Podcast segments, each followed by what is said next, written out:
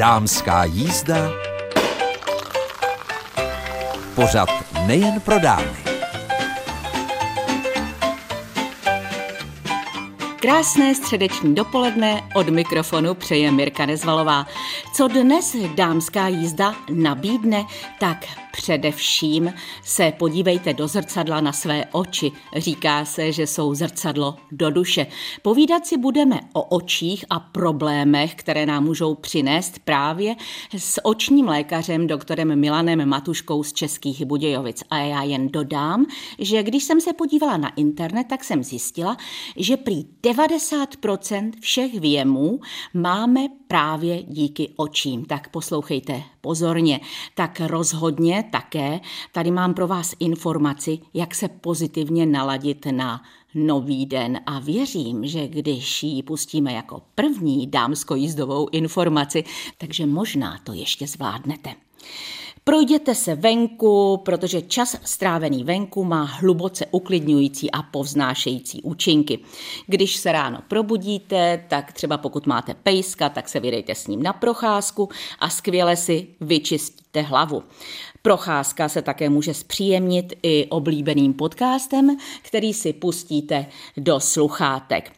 Sepište si úkoly, protože když máte před sebou náročný den, tak je důležité, alespoň den dopředu, se podívat, co vás všechno čeká. Utřídíte si myšlenky, srovnáte priority a navíc na nic nezapomenete. A možná můžete přidat i mantru, tedy body, ze kterých jste v životě šťastní.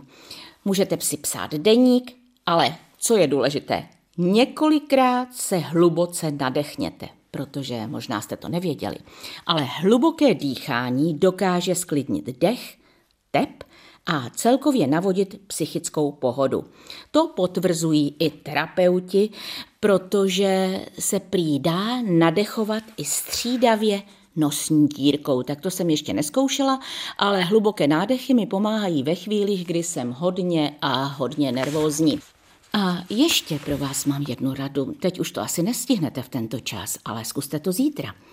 Dřív než vystřelíte z postele, zpomalte, přitulte se k někomu, anebo pokud jste sami, tak třeba k polštáři, a nebo domácímu mazlíčkovi nebo měkké dece. Protože mazlení prý pomáhá uvolnit nervový systém a snižuje stres. Mazlení navíc uvolňuje endorfíny, známé jako hormony štěstí, které pomáhají snižovat úzkost a navozovat hezké pocity.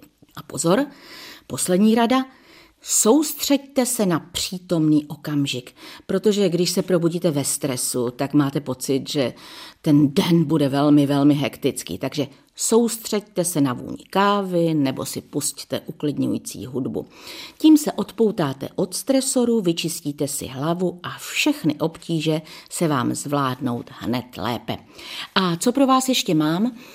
Příště si budeme povídat o vlivu ořechů na naše zdraví, protože ořechy dozrávají, možná přemýšlíte, zda si je koupit, anebo zda ty vaše z ořešáku dobře uskladnit, a budeme si povídat se Silví Hovorkovou-Kukrálovou z bylinek v Panské.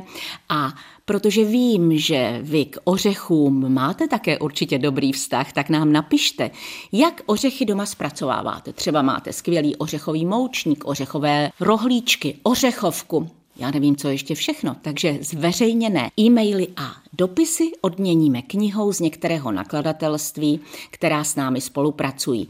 Připomínám naši e-mailovou adresu damska tečka jizda zavináč c b tečka rozhlas tečka c z nebo písemnou rozhlasovou Český rozhlas České Budějovice, u Třílvu jedna, poštovní směrovací číslo tři sedm nula nula jedna, a nezapomeňte připojit heslo dámská jízda. A ještě, než se vydáme na vlnách hudby a propojíme se s doktorem Milanem Matuškou právě při tom povídání, tak připomínám, že dnes zalistujeme knihou, kterou vydalo už ve druhém vydání, protože byla velmi rychle rozebraná, nakladatelství Smart Press, a ta kniha se jmenuje Vtipné kaše, namíchejte si ty vaše, je to v edici Jídlo jako lék a její autorkou je Věra Strnadová. Tak tohle všechno vás čeká a já přeji příjemný poslech.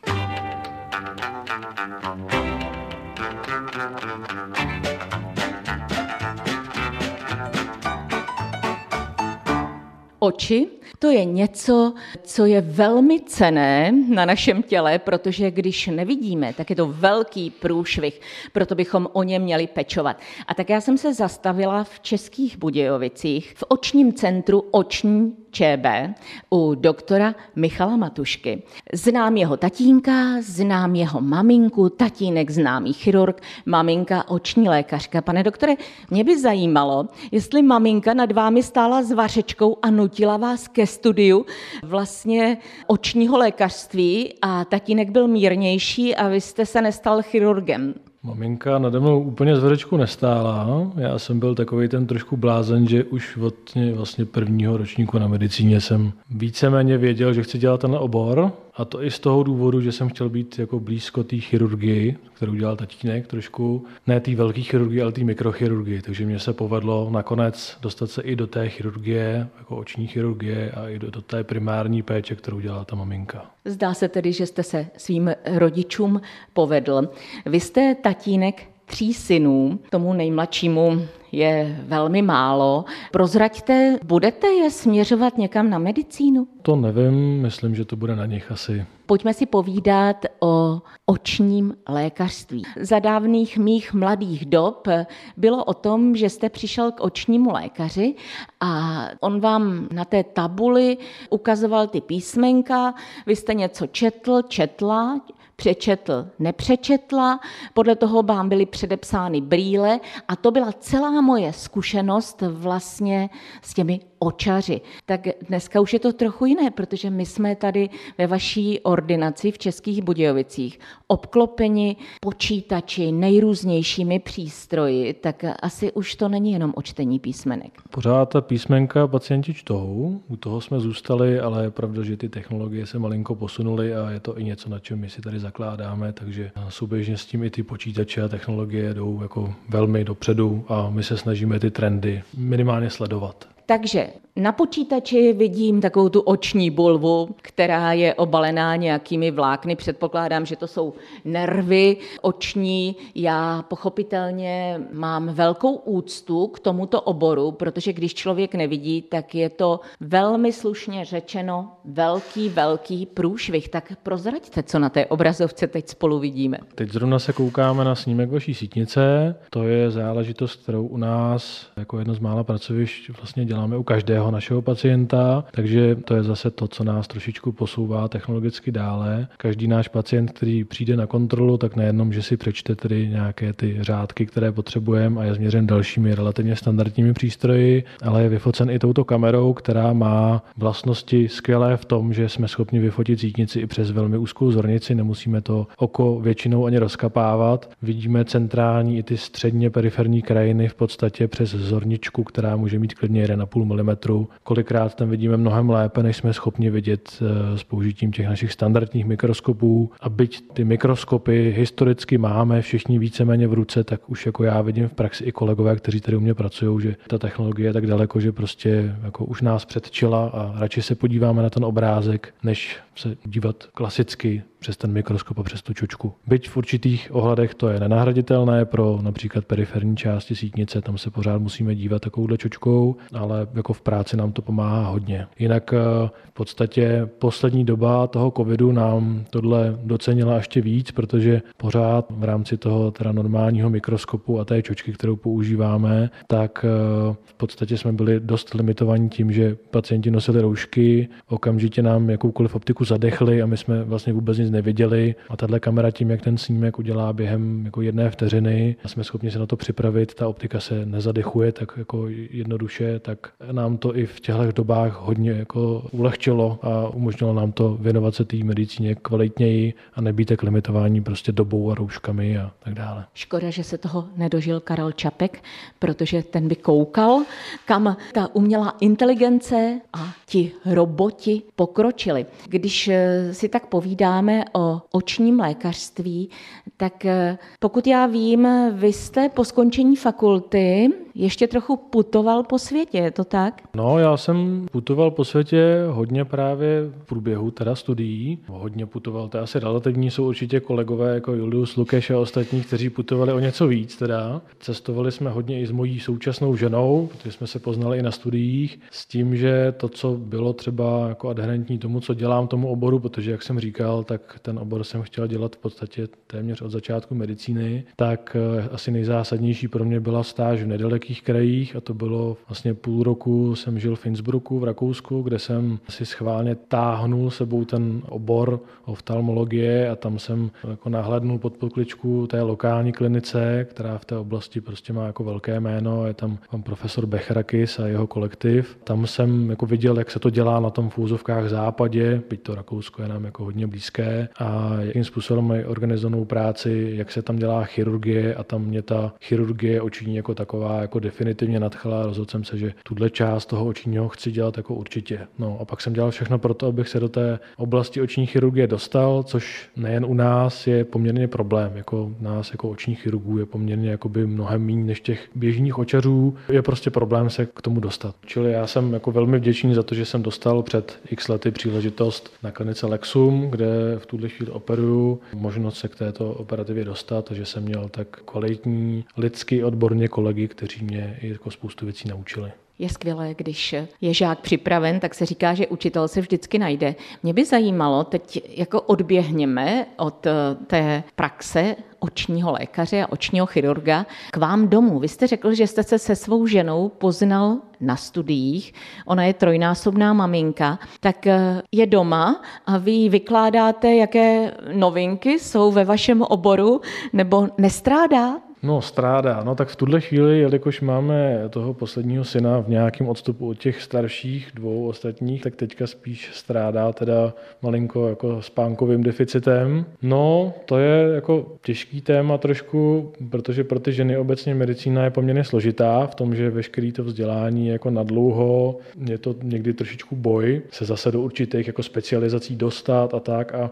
a teď oni jsou vždycky na chvíli zastaveny tím, že musí jít na tu mateřskou, na dva roky zase vypadnou, pak se zase vrátí, takže jako v tom samozřejmě je to pro ně složitější a řadu žen v tom jako absolutně obdivuju, kor ty lékařky, které mají teda doma víc dětí, tak pro ně je to jako složité. Nicméně zatím se mi zdá, že to nějak jako jsme schopní skloubit a že manželka je spokojená i v tom svém oboru. No, nevím, no to byste se asi musela zeptat jí, jestli nestrádá, ale přijde mi, že v tuhle chvíli nestrádá. Já jsem schválně se na to ptala, protože jsem si říkala, každá žena na mateřské dovolené, tak ono se tomu říká mateřská dovolená, ale žádná dovolená to není, to určitě vy víte, tak vždycky vyhlíží velmi netrpělivě svého manžela či partnera ve dveřích, alespoň já jsem to dělala, protože v ten moment máte pocit, že se můžete nadechnout nad vodou, že někdo převezme trochu péče o ta robátka. Tak jak je to u vás? Tři synové, to není jednoduché, tak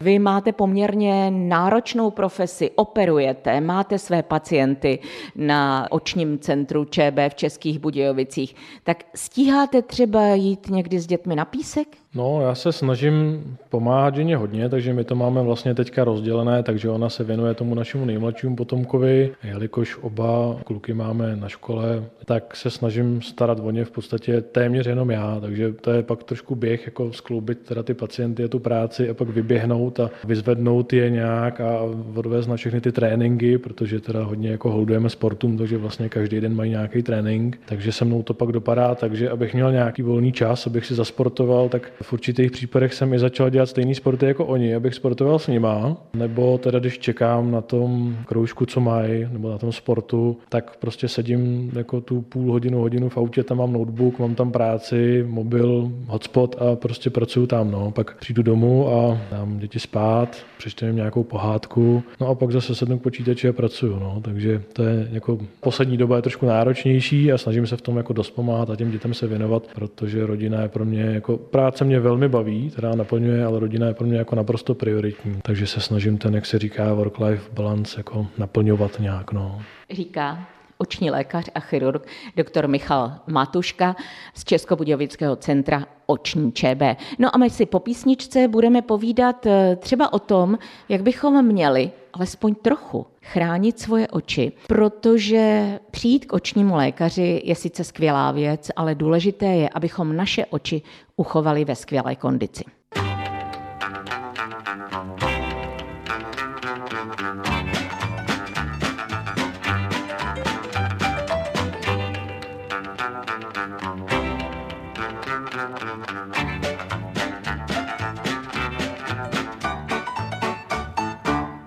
S doktorem Michalem Matuškou z Českých Budějovic si povídáme v Centru oční péče v Českých Budějovicích Oční ČB. Pane doktore, kdybychom měli vůbec jít k očnímu lékaři? Ono dneska sehnat očního lékaře je velmi složité. No je to tak. Náš očních lékařů je bohužel poměrně málo tady a ten trh je hodně jako naší terminologií hyposaturovaný lékaři. My obecně se snažíme naše pacienty kontrolovat, pokud nevidíme žádný problém zhruba po třech letech. To je takové optimální, pokud nevidíme žádný zásadní problém, jinak samozřejmě ty kontroly nastavujeme podle situace, podle diagnóz, které vidíme. Na otázku, kdyby člověk měl jít poprvé k očnímu lékaři, se odpovídá poměrně složitě, ideálně v podstatě už v raném dětství. U nás je velmi důležitý záchyt takzvané tupozrakosti, různých skrytých očních vad, které jsme schopni řešit v podstatě zhruba do nějakých šesti sedmi let. Pokud to do té doby nevyřešíme, tak většinou to jedno z těch obou očí je prostě oslabeno doživotně. Čili fungují nějaké screeningy ve školkách, akorát tady narážíme opět na nedostatek očních lékařů, protože těch dětských očních lékařů je u nás ještě méně než těch dospělých. Každopádně jako o děti je o nás postaráno. Pak přijde puberta, máme pocit, že vidíme skvěle, pak přijde to období, kdy zakládáme rodiny a najednou zjistíme, že špatně ostříme do dálky, špatně čteme na blízko, to znamená, to je ideální doba, kdy jít k očnímu lékaři, anebo by možná stačilo zajít do optiky? Ideální jít k očnímu lékaři je i v období, kdy člověk nemá žádné potíže, je tam spousta onemocnění, která se neprojevují žádnými potížemi, typicky například zelený zákal, který říkáme mu skrytý zabiják, to je onemocnění, kterého vždycky říkám pacientů, že chceme, aby pacient nevěděl, že žádné onemocnění má, protože v podstatě nemá problém dost často do té doby, až když je poměrně pozdě. Toto onemocnění, když si o něm něco krátce povíme, se projevuje tím, že dochází vlastně k progresivnímu obítku nervových vláken, která vedou tu zrakovou informaci a výpadkům zorného pole, čili vaše centrální ostrost zůstává dlouhou dobu perfektní, zachována, ale bohužel vám ukrajuje pomalu z toho vašeho zorného pole, bohužel také velmi zrádně tím, že nejčastěji se to projevuje nejdříve v těch nazálních kvadrantech k nosu směrem, které se jako binokulárně vykrývají, čili to druhé lepší oko vám ho vykryje a vlastně nemáte téměř šanci zjistit, že tam je problém. A pak se ten výpadek uzavírá do takového typického vzorce, až ke konci teprve postihne tu centrální zrakovou ostrost. Ale trendem té léčby samozřejmě je zachytit co nejdříve a pacienty léčit tak, aby tam k žádné progresi nedošlo a aby vlastně oni nikdy nepoznali, že mají nějakou ztrátu zorného pole. Takže v optice tohoto je vlastně ideální toho lékaře navštívit kdykoliv v průběhu života i bez potíží. Co se týče těch optik, to je trošičku problém, je to zase věc, které se snažíme jít navzdory prostě trošičku jakoby to posunout ten obor, protože v řadě optik člověk jaksi si připadá, že je vyšetřený, jsou mu změřeny dioptrie a odchází s tím, že je spokojený vlastně zdravý, ale bohužel vlastně v drtivé většině optik, a je to dáno i legislativou, tak vlastně ti pacienti vyšetření kompletně nejsou. V těch lepších optikách dochází aspoň k tomu, že se měří nitrooční tlak. Bohužel, jak říká, tabulky jsou trošku jako prohloupé, čili my máme nějaké tabulkové hodnoty nitroočního tlaku, které jako řekneme teda, že buď je to jako patologické nebo fyziologické. Nicméně já tu mám spoustu lidí, kteří mají jako velmi vysoký tlak a vlastně vůbec žádné onemocnění nemají, a pak jsou lidé, kteří mají ještě jako ty nižší hladiny normy a naopak jako progresivně slepnou. No my se snažíme teda, aby neslepli, ale takže ani tohle úplně nefunguje. To je jenom jako jeden z těch parametrů, který teda, když už teda v té optice to vyšetří, tak který jsou schopní zachytit a poslat poslat tedy k očnímu lékaři. No a to je něco, co se trošičku snažíme změřit, čili naše jako vize do budoucna je, že jako každý pacient, protože do naší kartotéky jako úplně není jednoduché se dostat, tak každý pacient, který projde naší optikou, tak je jako vyšetřen sérií vyšetření, která už v tuhle chvíli, kromě například té sítnice, tak jsou schopná zachytit už drtivou většinu očních patologií, aniž by to viděl oční lékař, anebo potom ty věci využívá technologií, tak ty já kontroluji takzvaně distančně, to znamená, že u toho pacienta nejsem, ale kontroluji ty hodnoty. Čili když to obrátím na to naše centrum, tak v podstatě, když pacient k nám přijde,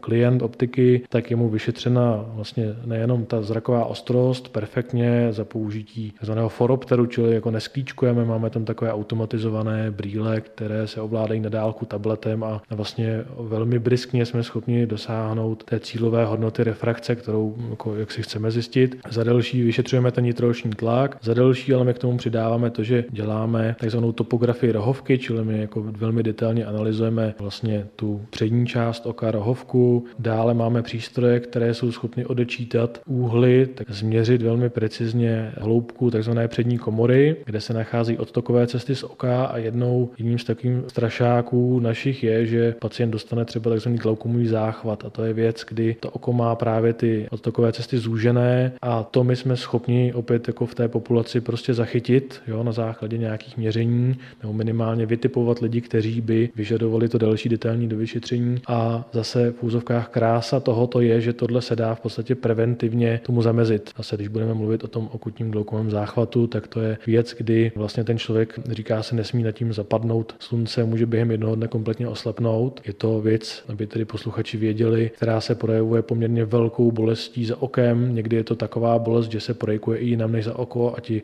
lidé končí třeba na chirurgii s náhlou příhodou břišní. To oko v podstatě má v tu chvíli jako obrovský ten nitrooční tlak, protože ty odtokové cesty se uzavřou a musíme to okamžitě řešit. Jinak ten zrakový nerv prostě během jednoho, dvou, tří dnů odumře jako definitivně a tomu už nedokážeme pomoct. A to je třeba další věc, kterou my jsme schopni tady vlastně preventivně vyšetřit a, a stratifikovat si ta rizika. Následně třeba náš optometrista standardně vyšetřuje i na mikroskopu, na takzvané štěrbinové lampě, čili minimálně ten přední segment je schopný také přehlédnout. Kamery, které nám jsou schopny snímat ten přední segment a já jsem to zase schopný potom následně revidovat. Do budoucna plánujeme, až nám to tedy investice dovolí, tak asi i do té optometrie pořídit tu naší takzvanou fundus kameru, čili tu kameru, která je schopná i přes tu velmi úzkou zornici vyfotit většinu té důležité sítnice. A pokud tohle uděláme časem, tak se dostaneme už do toho, že v podstatě budeme schopni zachytit téměř cokoliv i bez toho, aniž by ten oční lékař u toho fyzicky musel být. Zdá se tedy, že budoucnost je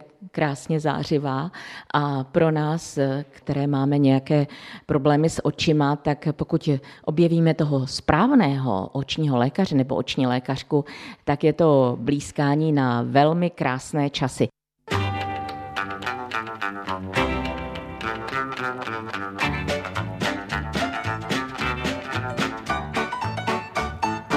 Povídali jsme si s očním lékařem doktorem Milanem Matuškou. Doufám, že vás inspiroval třeba k tomu, abyste se dívali do zeleně a své oči uklidnili, abyste to nepřeháněli s počítačem, se sledováním mobilního telefonu. Zkrátka trochu té oční hygieny se vždycky hodí.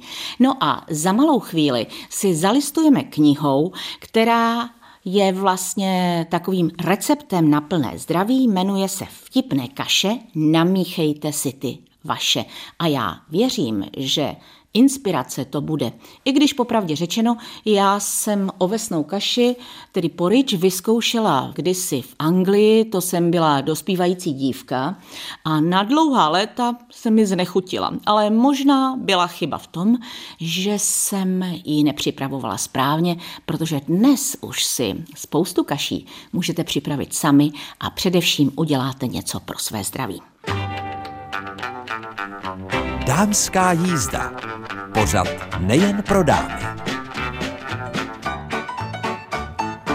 Dnes si povídáme o knize, kterou vydalo nakladatelství Smart Press. Už ji vydalo ve druhém vydání, protože ta první rychle zmizela z pultu, což je dobře, protože člověk by se měl inspirovat pro své zdraví. A kaše jsou prý hitem zdravé výživy číslo jedna a jsou velmi praktické. Jejich kouzlo tkví ve snadné přípravě a výživové hodnotě, ovšem také v rozmanitosti chutí a rafinovanosti kombinací všemožných zdravých surovin. Tahle kniha, Vtipné kaše, tak tam díky ní vykouzlíte během chvilky sladkou či slanou kaši přesně podle svého gusta. Naučíte se vařit jáhlovou, čirokovou, pohankovou, špaldovou a nebo třeba kaši z kvinoji či tefu. Poradíme, jak si snadno připravit rostlinná mléka, píše se v knize, třeba ovesné, mandlové, kokosové, rýžové. Čím si kaši zdravěji osladit, protože všechny zdravější alternativy cukru, sirupy, panela, obilné slady, melasa, tak ty vám mohou pomoci k vašemu zdraví. Dozvíte se také, jak a kdy používat všechny možné důvtipné doplňky, tedy zdravé tuky, oleje, oříšky, semínka a další suroviny, co se na a do kaše vejdou. Upozorňuji, protože bezlepkové diety nebo bezlepkové stravování stále je pro některé lidi velmi důležité, tak mnoho receptů je bez lepku, bez laktózy, téměř všechny jsou veganské a jsou určeny nejen nám dospělým, ale také dětem. Jsou tam kaše hotové do deset minut, kaše vhodné na léto, na zimu, při rekonvalescenci a také si můžete kaši zabalit jako svačinu. Věra Strnadová je úspěšná foodblogerka, lektorka kurzu vaření, praktikující jogínka a máma dvou dětí. No a právě tady vás seznamuje se základními poznatky o jídle z pohledu ajurvédy a uvádí je do praxe. Své aktivity a recepty publikuje na stránkách www tečka veruska, tedy věruška, veruska tečka cz a blog veruska tečka cz. A jak tvrdí, její cesta ke zdravějšímu životu začala právě u kaší. Tak když se podívám na tuto knihu a zalistuji, tak mě i fascinuje, že jsou tady fotografie, protože není nad to, když můžete vidět, jaký bude výsledek. Kniha má skoro dvě stě stránek a vy vždy najdete fotografii, najdete zároveň i recept, třeba je tady jáhlová kaše s máslovou dýní a pestem, nebo sezónní humus, nebo bezová varmuže, nebo výroba domácího rostlinného mléka. Kdybychom chtěli probrat všechny recepty, tak dámská jízda nikdy neskončí, ale záleží na vás, zda se do tohoto experimentu pustíte. A to už je z dnešní dámské jízdy téměř všechno. Od mikrofonu se s vámi s přáním báječných podzimních dnů, které by prý měly teď být slunečné, loučí Mirka Nezvalová. Připomínám naše webové stránky budějovice tečka rozhlas tečka cz v sekci pořady Dámská jízda, kam webeditorka Andrea Poláková vždy umístuje to nejzajímavější. A rozhodně tam bude i rozhovor s očním lékařem Milanem Matuškou, který pokud vás alespoň trochu inspiroval, tak si můžete poslechnout zpětně, stejně jako všechny dámské jízdy, které jsme odvysílali a vy jste nebyli u rozhlasového přijímače, a stejně tak i všechny pořady, které vysíláme na Českém rozhlase České Budějovice. Přeji příjemný, nádherný den a nenechte si ho ničím zkazit. Tak s tímto přáním se s vámi od mikrofonu až do příští dámské jízdy loučí Mirka Nezvalová.